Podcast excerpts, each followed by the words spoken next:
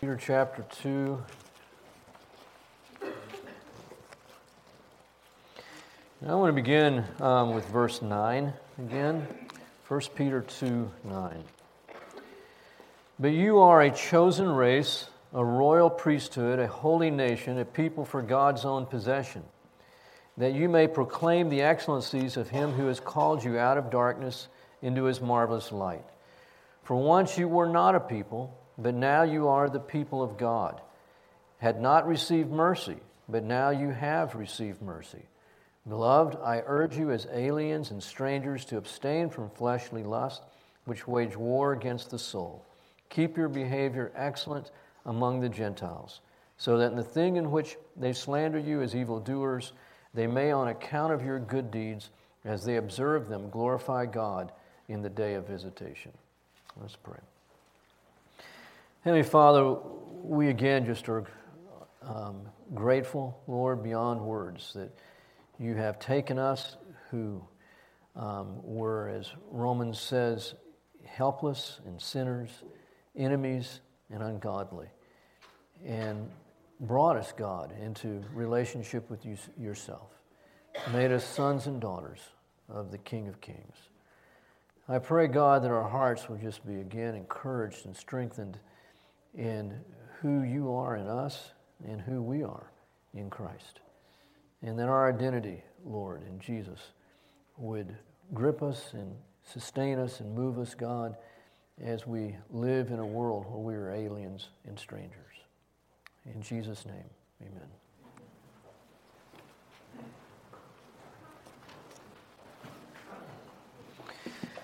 Well, we looked at this passage that I just read last Sunday.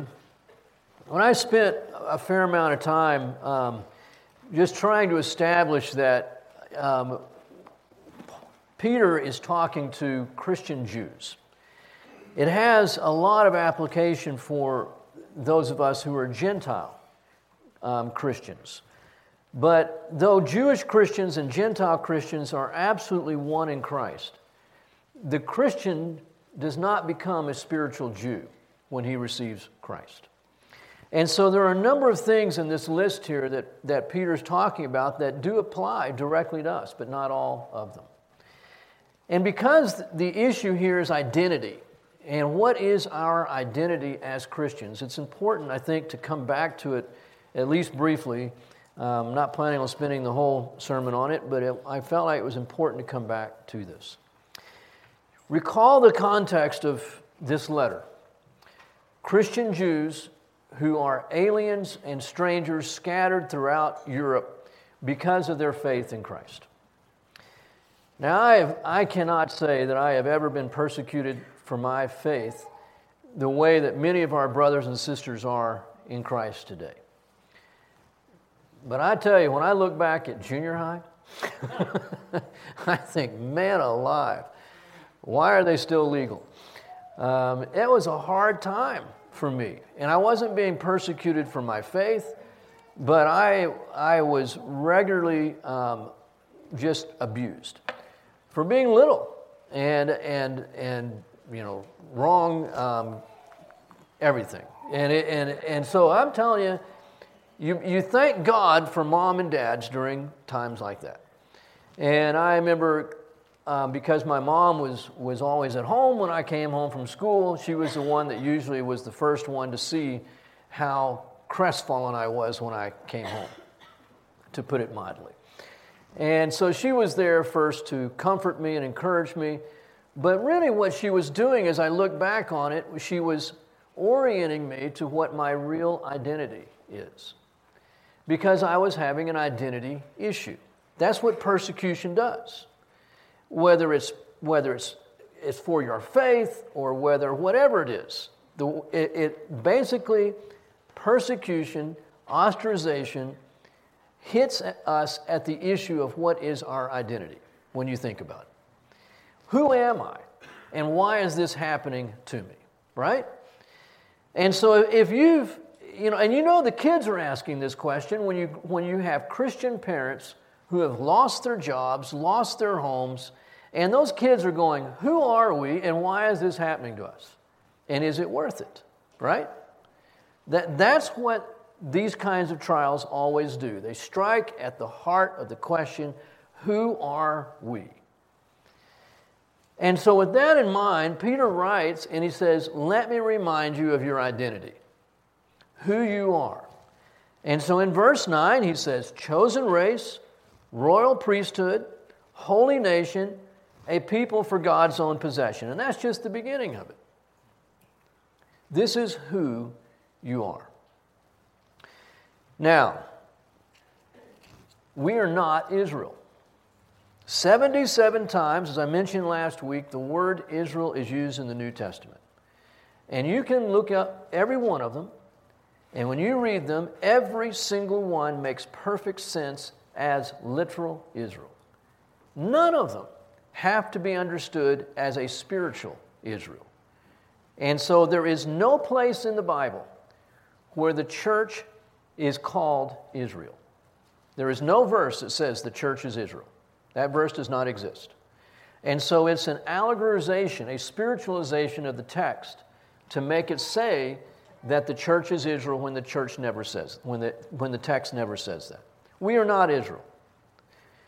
We, Gentile Christians, are not a chosen race. We are not a holy nation. That is Israel, a chosen race, a holy nation. The church is not a race, it's multiracial. The church is not a nation, it is multinational. But we are a royal priesthood. We are a people who belong to God. We are to proclaim His excellencies. We have been called out of darkness into His marvelous light. We once were not His people, and now we are His people. We once had not received mercy, and now we have received mercy. So there's a lot of this that directly applies to us. We would expect that. There are a lot of similarities between Israel and the church. We would expect those similarities because we have a common source, God. We have a common beginning. We were sinners in need of saving grace. And we have a common purpose, and that is to bring glory to our God, who is our Redeemer. But there are also distinctives. The church is many peoples and many races. And the church has never been promised land. The church has never been promised that if you walk with God, that He will bless your socks off materially and circumstantially. What the church has been promised, if you walk with God, you will be persecuted. Completely different set of promises to the church than to Israel. But what I want to look at in a little more depth is that we, both Israel and the church, are priests unto God. Not according to Aaron, but according to the priesthood of Christ, the order of Melchizedek. We looked at that some in the book of Hebrews a few years ago. So where does this doctrine of the priesthood of believers come from, if not from here in First Peter chapter two? Largely comes from the book of Revelation. So don't lose your place in First Peter, but go to Revelation chapter one. Revelation chapter one. This is written to the seven churches, Gentile churches by and large, who happen to be in the same area of Asia Minor that Peter was writing to for the dispersed Jewish Christians. But Revelation one, beginning in verse five, it says, "And from Jesus Christ, the faithful witness, the firstborn of the dead, and the ruler of the kings of the earth, to Him who loves us and released us from our sins by His blood."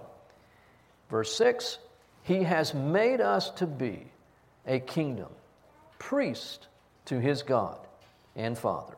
To Him be the glory and the dominion forever and ever. Amen." So we, well, this is identity, identity. We are a kingdom and we are priest. So, what is a priest? So I think about that. Didn't take me very long because I have small thoughts. But I'm thinking a priest, we know, is a minister of God, okay? He ministers to men, but he also ministers to God. God has raised him up for a ministry, and God defines the ministry. In the Old Testament, that ministry was sacrifices and offerings. God said, this is how you operate. And it is a ministry to me when you do these things in faith and obedience. So they're a minister. A priest is also a teacher. In the Old Testament, the priests were responsible for teaching the ordinances of God, the Word of God, to the nation of Israel. So if the people were ignorant of God's Word, it was the priest's fault. They were the ones who were supposed to be teaching the people. Ministers and teachers and intercessors. They were the ones that were supposed to be praying on behalf of the people. The high priest once a year bringing the sins of the people into the very holy of holies so that there could be atonement made for those sins. He was interceding for the people.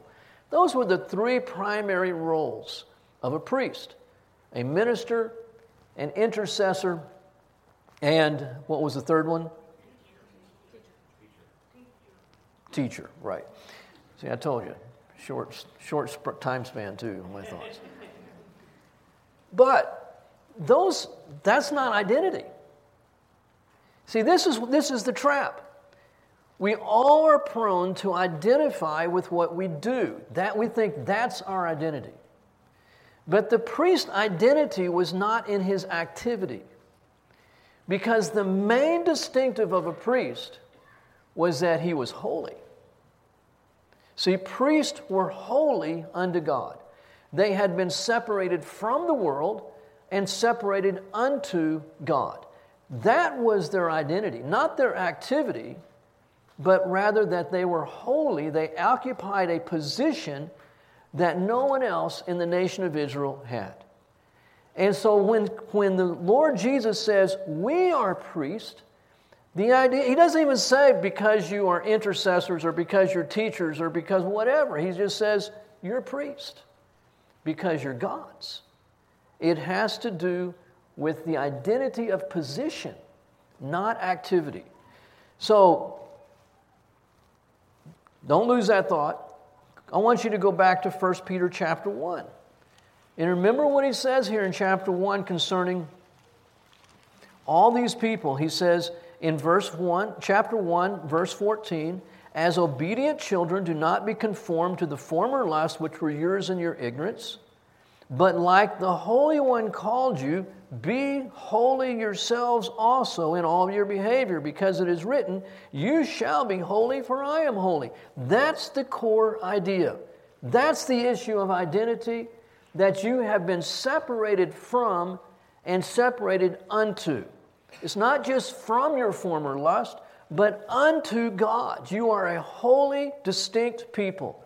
That is true for Jews, Jewish Christians, and that is also true, true for Gentile believers. So also in, in the book of Revelation, so that first verse, Revelation one six, we are a kingdom and we are priests to God. But in chapter five, in verse ten, there's a second reference to us being priests. And you have made them to be a kingdom and priests to our God, and they will reign upon the earth. And so now a second thought is introduced. We are God's priest, and the day is coming when we will reign with him on the earth. So these is, and that gets into maybe why Peter refers to the, to the, to the Christian as a royal priesthood. He is not going to just just administer the sacrifices and offerings, but he's going to reign. Because the Levitical priest didn't rule. But we will rule. We will reign with him. And then the third reference is in Revelation is Revelation twenty in verse six. Blessed and holy is the one who has a part in the first resurrection. Over these the second death has no power. But they will be priests of God and of Christ and will reign with him for a thousand years. So now we're given the time span that we will reign with him. A thousand years. Holy, separated unto God. Priest of God who will reign with him on earth for a thousand years. But get it, it doesn't say we will be priests, because that thousand-year reign is yet to come. But it says we are priests. This is our identity. The priesthood, the theologians like to call it, the priesthood of the believers. So what does that mean? I believe that, that any good church recognizes two essential principles for church governance. And that is, first of all, and above all, the headship of Jesus Christ. It is His church. It is not anyone else's church. It's not the preacher's church. It's not the elder's church. It's not the congregation's church. It is the church of Jesus Christ. It is His church. And headship means not only that does He own it, but He runs it. He rules over it. He directs it. And when a church is not looking to Jesus Christ for direction, then that church is in rebellion against the head. And so that has to take place. And a lot of churches give lip service to it, but when you actually look to what's going on, is the leadership of the church, because it's top down. If it's not true in the leadership, it's not going to be true in the pew. Is the leadership of the church actively seeking God for the decisions that it makes? Is it looking to go to God's Word, and is it looking to have oneness of mind? Does it pray purposefully because it, it knows it needs to hear from Jesus? Is it not going to move if it hasn't heard from Jesus? And when it has heard from Jesus, will it move in faith? See, most churches, sadly enough, are not functioning as entities that believe they can hear from God and do what God says. It's basically just an organization of people who are doing what they think they need to do. The headship of Jesus Christ is the primary principle of church governance. And the second one is the priesthood of the believers.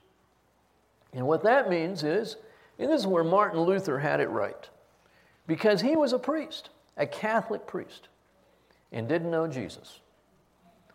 And he got saved because he started reading his Bible.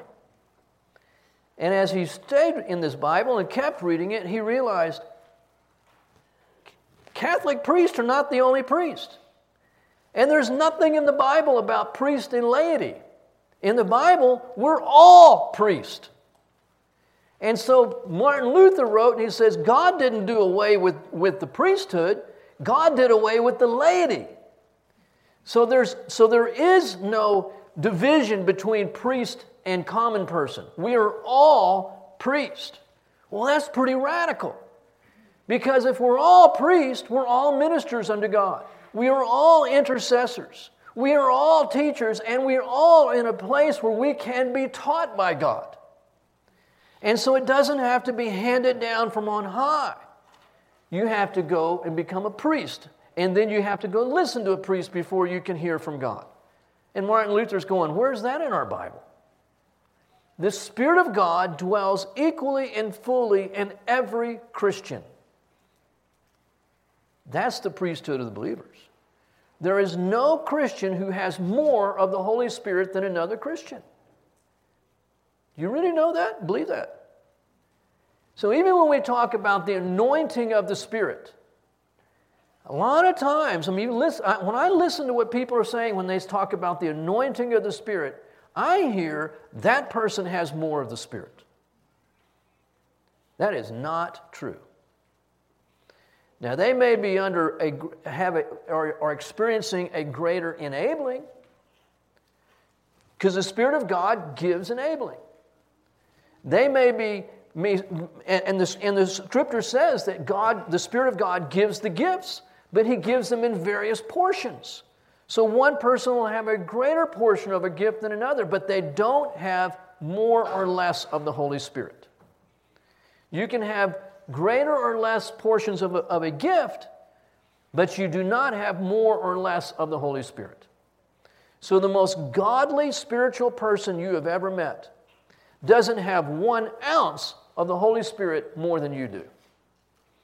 Because the Holy Spirit's a person. And either you have Him or you don't. And if you don't have Him, you're not saved. And if you do have Him, then you're saved. And you are a priest unto God. So identity is very, very important. And when he focuses on priesthood, his main thing that he's focusing on is that we are holy. We are the people of God. And when the world treats us like trash, well, what do you expect? But that's not our identity. Paul says the world treats us like trash. He used those words. But Paul understood that my identity is in Christ. And sometimes it takes persecution for us to really take a good, sobering look at who we are. And so we can thank God, how God uses trials and difficulties and rejection to bring us back to the truth that my identity is nothing that this world can give me. When Paul wrote to the Corinthians in the second letter, Corinthians chapter five, he says, we are not people who take pride in appearance. He says, for the love of Christ controls us, having concluded that one died for all, therefore all died. And he died for all, that they who live should no longer live for themselves, but for him who died and rose again on their behalf. Therefore, from now on, we, Christians, we recognize no man according to the flesh. What is the flesh? The outward stuff, the stuff of our humanity. It's not necessarily sinful stuff. So, oh man, that guy dresses like he's got a lot of money. That's recognizing people according to the flesh. Oh, he drives a nice car, he drives a bad car. That's recognizing people according to the flesh. That person's been to college. That person hadn't been to college. That person's tall. That person's short. That person's skinny. That person's stout. That's all recognizing according to the flesh. And Paul says, we don't do that. Therefore, from now on, we recognize no man according to the flesh. Even though we have known Christ according to the flesh, yet now we know him thus no longer. Therefore, if any man is in Christ, see, that's the identity. Is he in Christ? If he is in Christ, he's a new creature.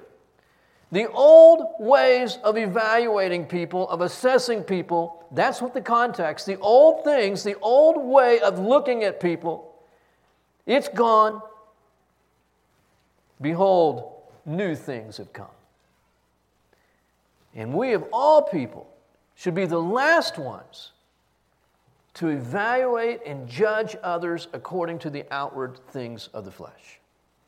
Because we know our identity has nothing to do with those things. Our identity is we are in Christ, and Christ is in us, and nothing else matters beyond that.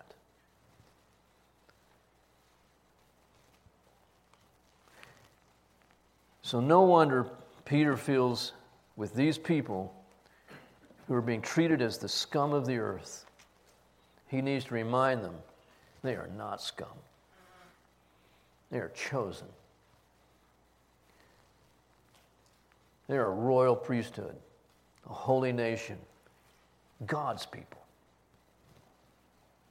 This would have been powerful for them to hear. Sometimes you just need somebody to sit you down and put their arm around you and say, I love you, and you mean the world to me. Right? And for a Christian, that is in Jesus. And we're going, man, you're the Lord's. And you are precious in His sight. I know what the world's telling you. The world tells us all that. But don't believe it. It's lies. They don't know what they're talking about. But we know the truth. We know who we are. And it's because we are in Christ. We are new creatures.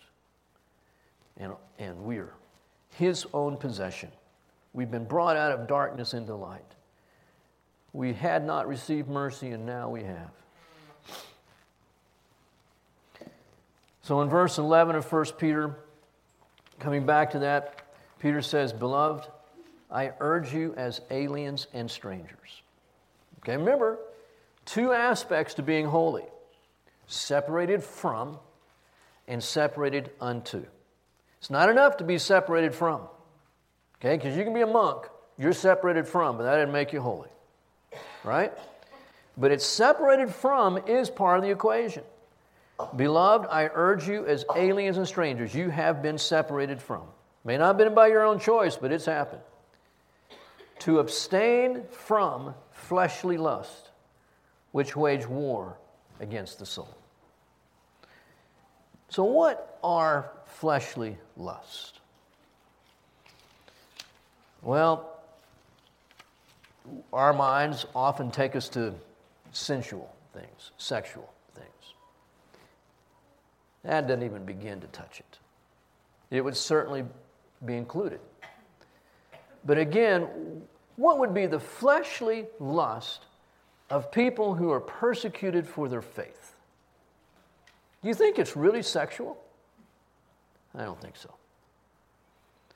I think it's to be accepted by those who are persecuting you, to be liked, maybe to have freedom, the liberty to be able to go and live wherever you want and not have to worry that somebody's going to come and burn your house down.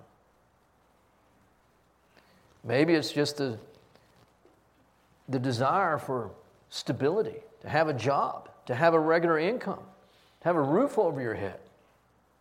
So those aren't inherently sinful, but those are all the concerns and the weights that come from just living in a fallen world where you're persecuted for your faith.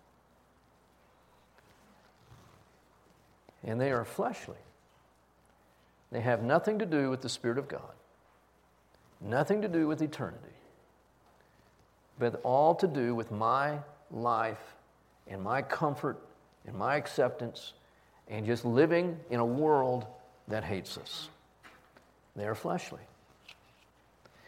And they are lust because I really, really want it.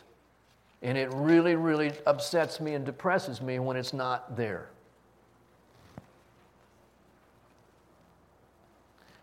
I mean, who wants to live in a society where just because of your, your faith, you're a Christian in a Muslim society? Or because of your race, that you know every time you step out the door, you're going to suffer. There's going to be some look, some statement. You can't be assured that you're going to be treated fairly. I remember the only time I've ever been to the Philippines, and Patsy and I were standing at, at in the airport at the ticket counter. And because we were white, we were not going to get the service that everybody else there. I'd never experienced that kind of prejudice. And people were pushing against us and pushing ahead of us. And, and even the ticket counter agent was looking at people because it was obvious what was going on. And it wasn't just, you know, we don't know, you know, we think we always have to step in line. And it was clear. This is because we are not Filipino. We're white. Wow. But to live every single moment of every day knowing you're going to face that, what are you going to be craving for? It's not illegitimate. It's not wrong. God, does this really need to happen? Because we know it's not going to be that way in eternity.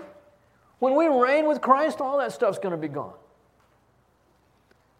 But we have to put up with this stuff all the time. And it's getting worse. And when people find out we're Christians, all the different stuff that comes against us just because we're His. We shouldn't expect that it's going to get any better. And so we just, we want to say we long for, we desire. But Peter cuts to it. We lust for. And we become craving and demanding and angry. Peter says, put it aside. Abstain means have nothing to do with it. You can't do that unless you know your identity. And you know this is temporary stuff, and it is not always going to be this way. See, identity gives hope. Identity gives strength. We've got to understand who our, what our identity is. These kinds of fleshly lusts wage war against the soul. Any kind of lust does. Every kind of lust does. Because lust says, I want it now. And see, and the soul is constituted for peace and rest. What's taking away your peace and rest? Probably your lust. Think about it. What robs us of peace and rest? There may be a lust involved in there. We're f- fleshly lust. We're not getting what we want, and the peace and rest is gone. Christmas is a time of celebrating peace and rest. Jesus is that peace and rest, and there is no peace and rest outside of him. There really isn't. Lust wage against peace and rest. Wage war. Keep your behavior excellent among the Gentiles. Not just good. We can do good, especially when everybody around you is doing bad. We can do better than bad, right? It's like everybody in the classroom, you know, is below average. You know, it's not hard to be above average. But he doesn't say do better than those around us. He says excellent behavior. Well, now it takes us into, beyond ourselves into the realm that God's got to do it. Because it's it's excellent on par with God. Keep your behavior excellent. Going beyond what other people would expect. I worked for a gravel pit that no longer exists. Um, down the road where the Rim and, and Lock and Terra are now. And, um, you know, and I, I, work ethic was drilled into me by my parents. And um, they just, they both worked hard. I remember one time my dad sent me outside and told me to, to rake up the um, clippings from the hedge out in front. And I did. And I did it as quickly as I could because there were people visiting and I wanted to visit with them. And, and so I did the job and went in. And and um, and my dad saw that I hadn't done it as thoroughly as he wanted. And, and he made me go back out there and finish the job. And I couldn't visit with these people that were there. Really upset me. And I could barely see the clippings because I was crying out there as I was raking because I was so upset that I couldn't be with these people that were visiting. But I, I learned to do a job well. It was a good lesson. Should have done it right the first time. So I went to work at that gravel pit. You know, I, I've learned my identity is in Christ. Jesus gave me this job, and I'm working for Jesus. And so I was always looking for stuff to do. And, and you know, my job was to was to learn how to make asphalt, which meant sitting in a little control room and, you know, watching the guy turn the switches. Never did learn what that was all about. But when that when there was no asphalt being made and I didn't have to sit in the control room, I felt bad about sitting there, so I'd look for stuff to do. And there was always spillover of gravel on the on the conveyor belt outside that had to be had to be raked out and, and shoveled up, and so I was always outside doing that, just cleaning the place up. And my one ambition was just to be faithful to Jesus. But the other men, they thought I was trying to, um, I, I don't even think, how can you use it in church language? They thought I was trying to, you know, make myself look good to the bosses. And it never entered my mind, trying to look good to the bosses. It was about just serving God with excellence. But your coworkers don't always like that because it makes them look bad, right? But what is our identity? Is it what the coworkers give us? Or is it what Christ gives us? See, even by making your, keeping your behavior excellent, you are going to incur persecution. Right? So this doesn't alleviate persecution. This could cause more persecution to do the very thing that Peter's saying. He knows what he's saying. He's not naive. Keep your behavior excellent. Doesn't matter what the others are doing. Your boss gives you a half-hour lunch break and everybody's taking two hours. Take a half-hour lunch break. It doesn't matter what everybody else is doing around us. Keep your behavior excellent. Think about Daniel. Was his behavior excellent among the Gentiles? You better believe it. Man. And his enemies recognized that they would find no ground of accusation against him at any level except in his faith. If somehow they could pass a law to make his faith illegal, then they could get him because they knew he would never compromise his faith. But in all his dealings, working with a bunch of pagans who wanted to kill him, he kept his behavior excellent among them. And they still wanted to kill him. They killed Jesus, and his behavior was excellent. Keep your behavior excellent among the Gentiles, so that the thing in which they slander you as evildoers, because we're going to be slandered. Whether your behavior is excellent or not, we're going to be slandered. So settle it. This happens to Christians. And I'm convinced that a lot of times the people who slander us don't even understand why they're doing it, because it's a, it's a spiritual battle between light and darkness, and they're the darkness, and they don't even, even understand why they hate us so much. They really don't know why. But we need to understand and embrace it. This is what happens when you have been taken out of darkness into the light. The darkness hates the light. And we are going to be hated. We are going to be slandered. And you can be slandered as an evildoer, or you can be slandered as a good doer. Jesus said in Matthew chapter five, in the Sermon on the Mount, he said, "Let your light shine before men so that they may see your good works and glorify God."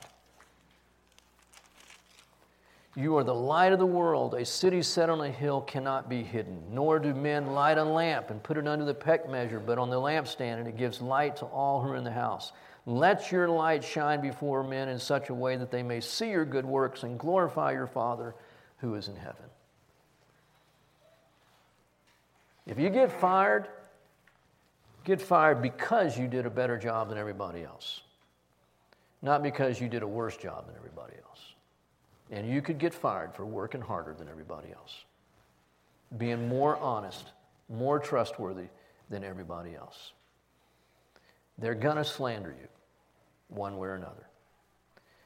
But then he says again in verse twelve, that in the things in which they slander as evildoers, they may, on account of your good deeds, as they observe them, glorify God in the day of visitation. Now, the day of visitation may be when God returns in judgment. And they will have to give an account, as Scripture says, for everything they've ever done, including the persecution of Christians. And they will not be able to say, those Christians kept me from faith because of the way that they failed to live. But they will have, God will say, who among my people was a stumbling block to you? Who among my people gave you legitimate cause to not believe in Jesus Christ? And hopefully there'll be no one. Wouldn't that be great? If there was no one that the unbeliever could point to and say, I couldn't see Jesus and I didn't want to see Jesus because of what I saw in one of your people. Because we kept our behavior excellent.